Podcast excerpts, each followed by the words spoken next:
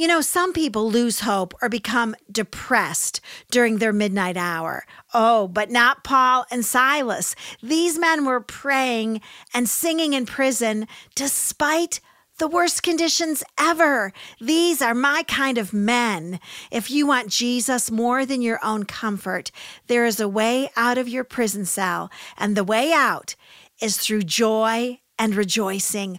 Will you sing at the midnight hour? This is Carol McLeod, and you're listening to A Jolt of Joy on the Charisma Podcast Network. Let's open our Bibles to the book of Acts as we continue our Bible study, Living Life Bigger Than Life.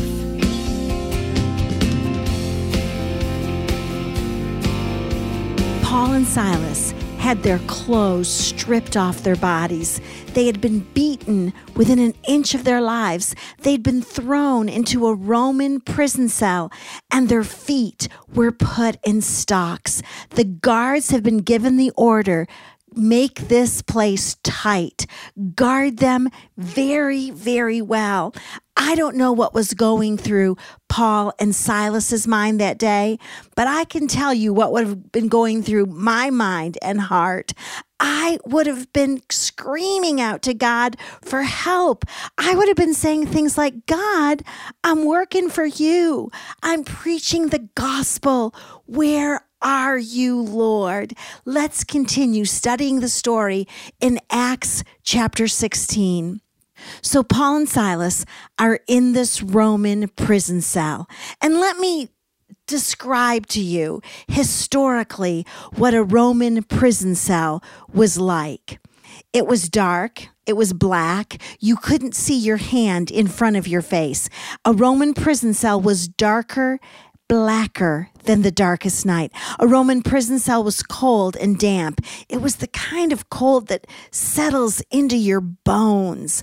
Paul and Silas were sitting on the cold, cold ground with no clothes on, and they were bleeding and bruised. A Roman prison cell didn't smell pretty. It smelled like urine, feces, and vomit. Paul and Silas were most likely sitting in other prisoners' urine, feces, and vomit, and bodily death excretions.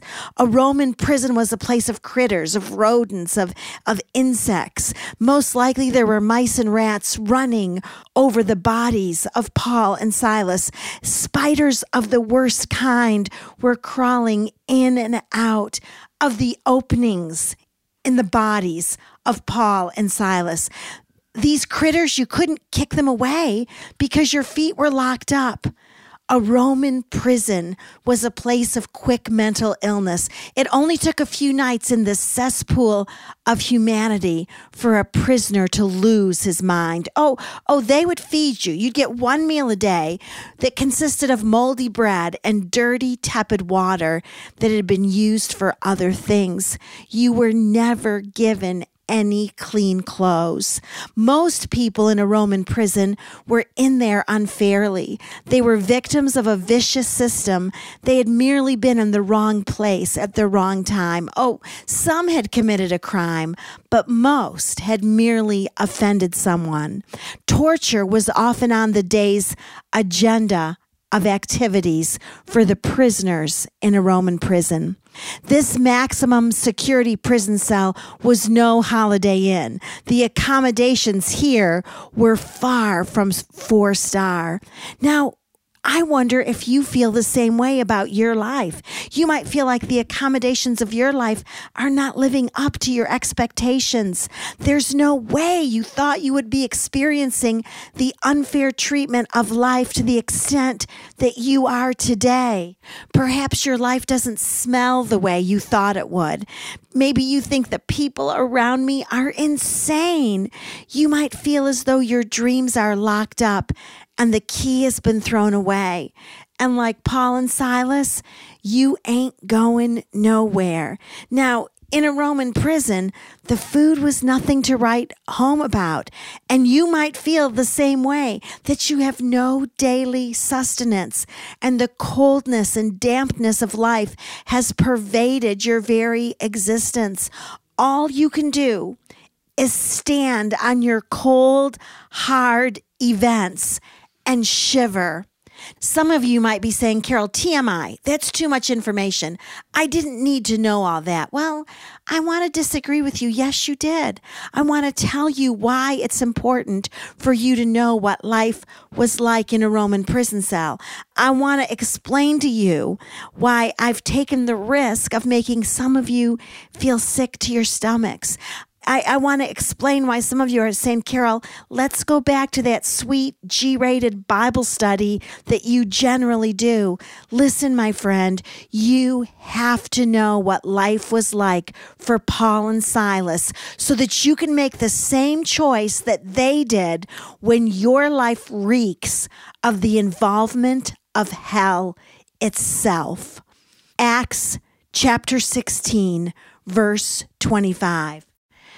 But about midnight, oh, let's stop right there. But about midnight, the darkest time of night, when most people are losing hope, when most people are giving up in despair, when the majority of people are giving into depression, midnight is the darkest time of night.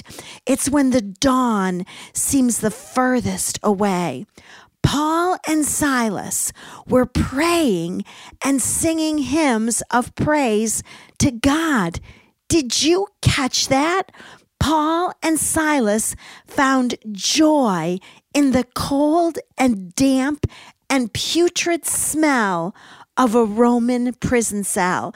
They found the divine strategy that would ensure that no prison would ever have any power over their lives.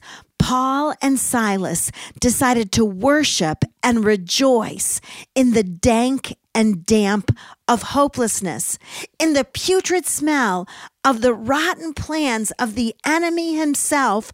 Paul and Silas, by an act of their will, determined that they would worship.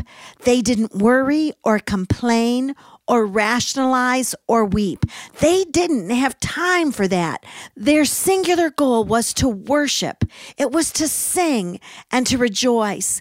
Paul and Silas determined that they could experience sweet communion with their Savior and Lord, regardless of the hellish conditions in which they found themselves that night.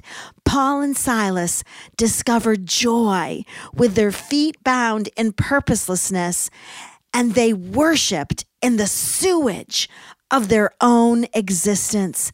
My friend, may I ask you a question today?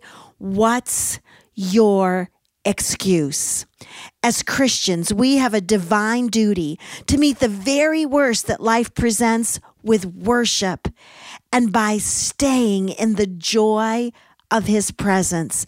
Now, I just want to tell you if I were you, I wouldn't settle for anything less than the joy of worship. You owe it to yourself and to your family and to your jailers and to your fellow inmates and to Jesus himself to choose joy no matter how rotten your circumstances smell. No matter how life has beat you up and alienated you, you owe it to yourself to rejoice and to choose joy. This is the choice of men and women from every generation who want Jesus more than they want creature comforts. This is the choice of men and women from every generation who want to be used by God more than they want four star accommodations. This is the choice of men and women of every generation who long to live a life bigger than life. These men and women determine that they will worship regardless of what they experience. Every person that I know, including myself, comes to a midnight hour that stinks. It absolutely stinks. And in that moment, you must determine what activity you will involve yourself in. Will you whine or will you worship? Will you pontificate or will you praise? What will you do? Acts 16 25. And the prisoners were listening to them. This is a riveting detail in the story of Paul and Silas. This detail sends shivers down my spiritual spine. The prisoners were listening to how Paul and Silas responded in prison, and you have a world that's wondering how you will act while you spend time in hell's kitchen. Will you worry and weep? Will you complain and get angry? Will you lose your faith and question God? Listen, there is a world listening to you. Make no mistake about it. There is a world of prisoners going to hell while you think you have the right to ventilate your emotions. There is a world of prisoners left in chains while you rehearse your right to be angry with God and with the world. This word that we see in Acts 16:25 and the prisoners were listening, this word for listening is the strongest word in the Greek for listening. These prisoners were not uninterested bystanders. They were listening intently. They were listening with their whole hearts. What are you doing while you're in prison? Because there are some people listening intently to your response. Are you blaming others? Are you blaming God? Are you saying, God, you've got some explaining to do? Are you comparing your life with others? Outside of prison? Are you writing letters of complaint to the management? How you respond while in prison will play a major role in how others respond to your Savior. I'll bet my last dollar that Paul and Silas didn't feel like worshiping. They were bleeding, cold, bruised, and in chains, and yet they were determined to give glory to God.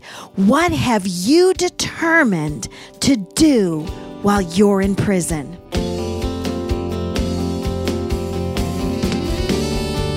Thank you for joining me today on A Jolt of Joy. If you've enjoyed this podcast, I'd like to encourage you to visit my website at www.justjoyministries.com. It is my passion to help people live an abundant life through the power and principles found only in the Word of God. You can contact me at carol at justjoyministries.com. And as always, know that I am praying for you today.